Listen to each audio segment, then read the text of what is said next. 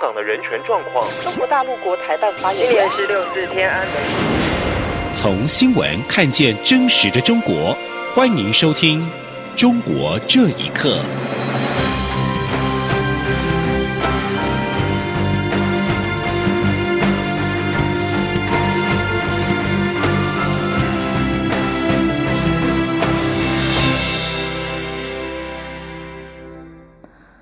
各位好，欢迎收听《中国这一刻》。政府规划在立法院下个会期完成禁止中共代理人相关修法工作。陆委会今天表示，目前正在会诊专家学者和各界的意见，并且秉持继续沟通、减少争议等原则，纵整出一个比较适合而且合宪合法、完善可行、明确严谨的相关立法。记者王兆坤报道。台湾的网络媒体完整刊登中国国台办旗下的中国台湾网文章。我政府认为此事与境外势力有关，而展开调查。陆委会副主委陈明奇表示，此事涉及《两岸条例》第三十三条之一以及《国家安全法》第二条之一、第五条之一的规定。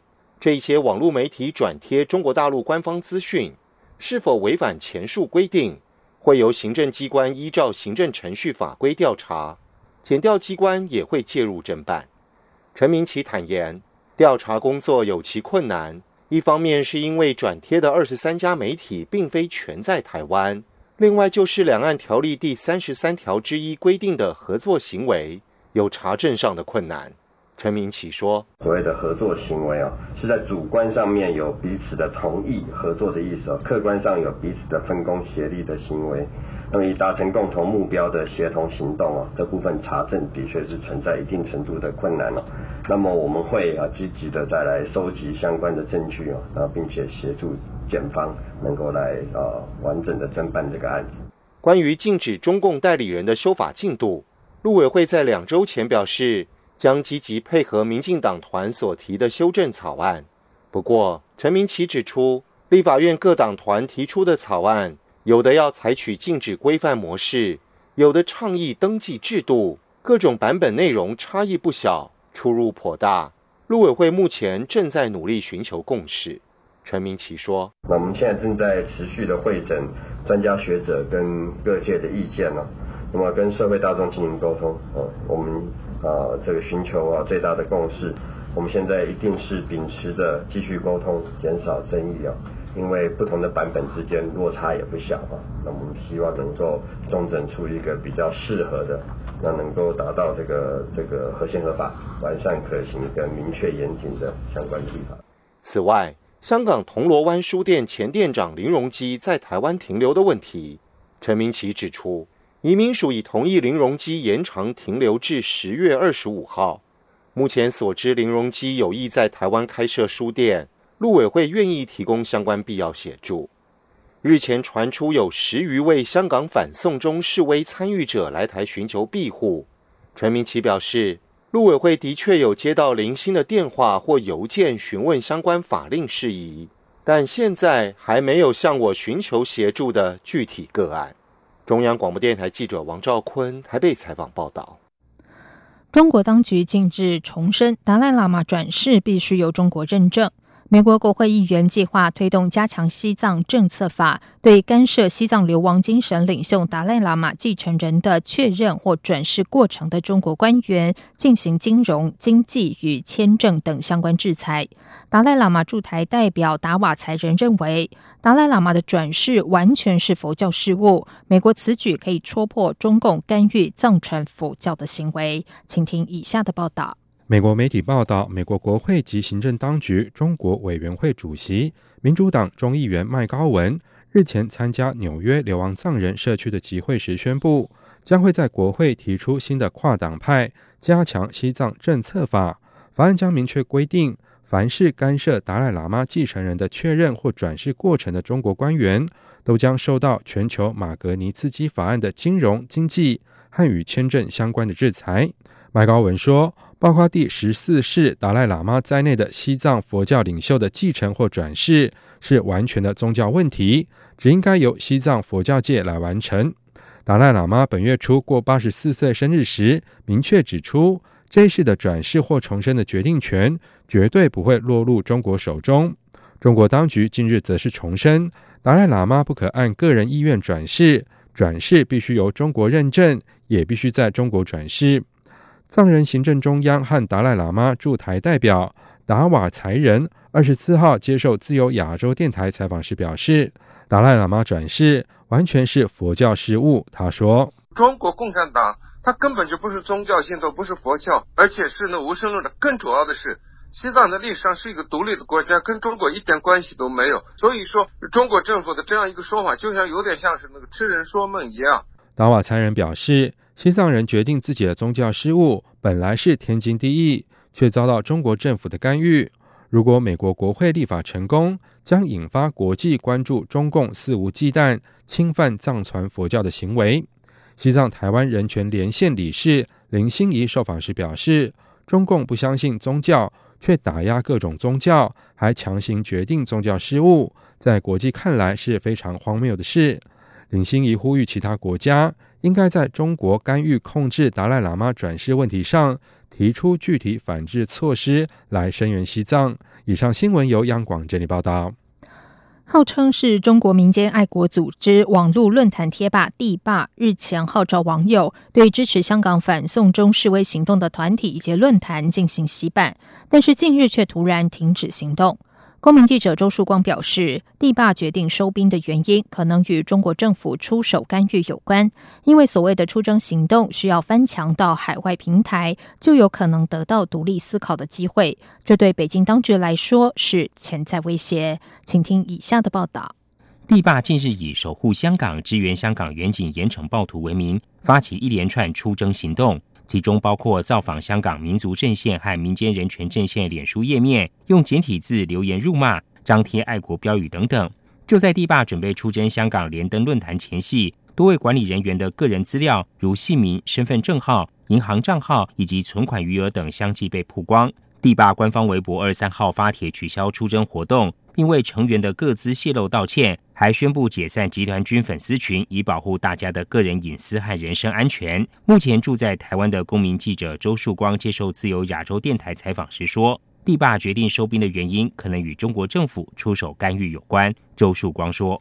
这一次好像我在网络上看到消息是，他们刚开始就被政府约谈了。如果第八出征有成功的话，等于是成功的让香港议题摆在更多中国人面前。也许本来是不明真相的人，然后可能会变成明真相的人。所以中共的生存策略决定不要让第八出征，不要让中国民众讨论这件事情。周树光还补充说，在中国不断收紧网络控制的情况下，一般需要通过翻墙到海外平台的出征行动。能翻墙就意味着会有可能得到独立思考的机会，这对北京当局来说是潜在威胁。舆论认为，这次地霸成员各自外泄，体现出中国缺乏对隐私保护以及实名制的弊端。周树光对此表示，政府长期以来是用非常集成了所有的渠道的方法去监控每一个公民的这些。信息变数是非常全面的，但不幸的是，仍然有泄露的风险。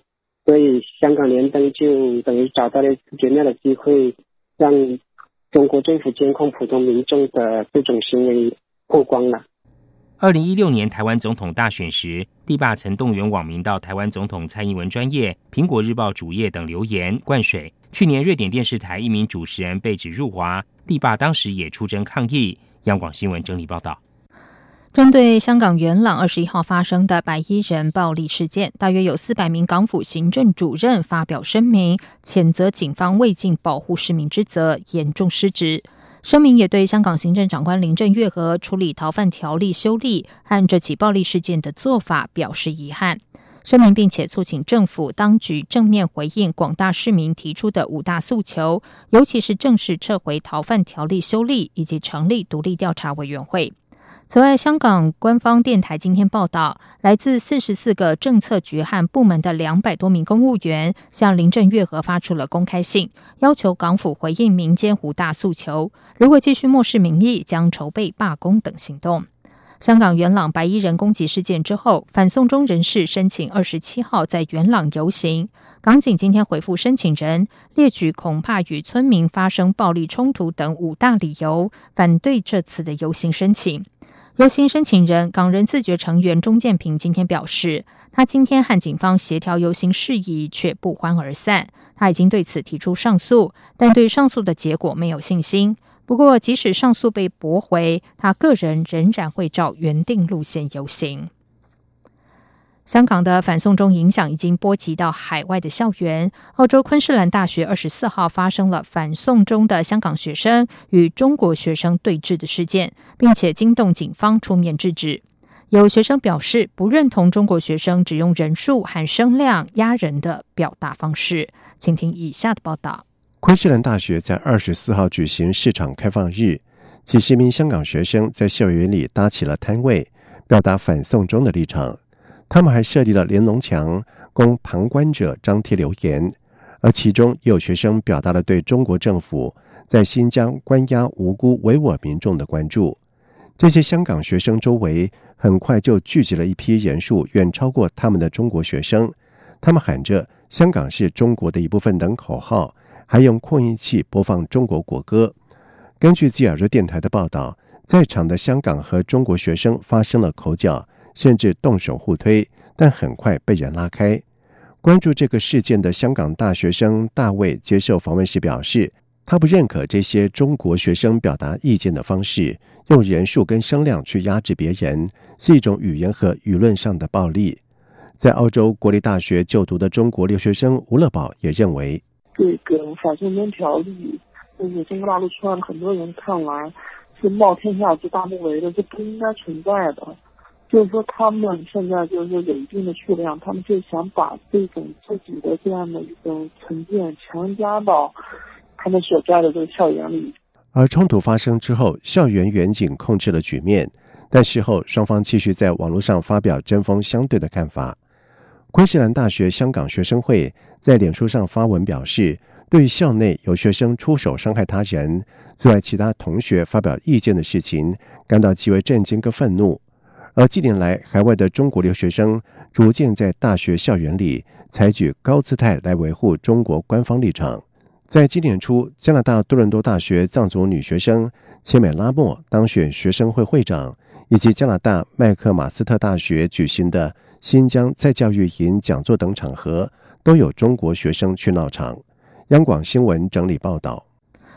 北京市地铁部门正在测试人脸识别技术，未来预计可以刷脸乘车。有网民对此表达忧虑，担心隐私不保。中国大陆媒体环球网今天报道，北京市轨道交通指挥中心近日表示，手机应用程式易通行可以在今年底前实现扫描条码 QR code 付钱搭乘公车。除了市内的公车，郊区的公车也会支援扫码乘车。至于地铁车站，也将支援使用微信、支付宝来购票、充值和补票。目前相关设备正在试调改造当中。由于各站设备不尽相同，因此具体投入的时间也不一样。同时，测试指出，地铁部门已经开始测试脸部识别技术，目前正在机场线内部小范围测试中。对于刷脸乘车，根据香港零一，不少中国大陆网民都表示忧虑。担心排队时间更长之余，个人隐私更会不保。除了刷脸会导致进地铁的时间增加，有网民直言，打着科技化的旗号，无底线的侵犯了公民隐私权。中国地方型银行再出状况，锦州银行因为资金流动出现风险，辽宁省监管部门二十四号召集辖下的金融机构开会，讨论如何协助锦州银行渡过难关。在锦州银行之前，总部位于内蒙古包头市的包商银行，五月下旬也爆发了资金流动性危机。中国人民银行、中国银保监会五月二十四号联合公告，由于包商银行出现严重信用风险，因此加以监管。由于短短两个月再度出现地方型银行资金的危机，也使得中国地方面临的金融及债务风险问题又一次受到了外界的关切。以上中国这一刻，谢谢收听，这里是中央广播电台台湾之音。这里是中央广播电台台湾之音。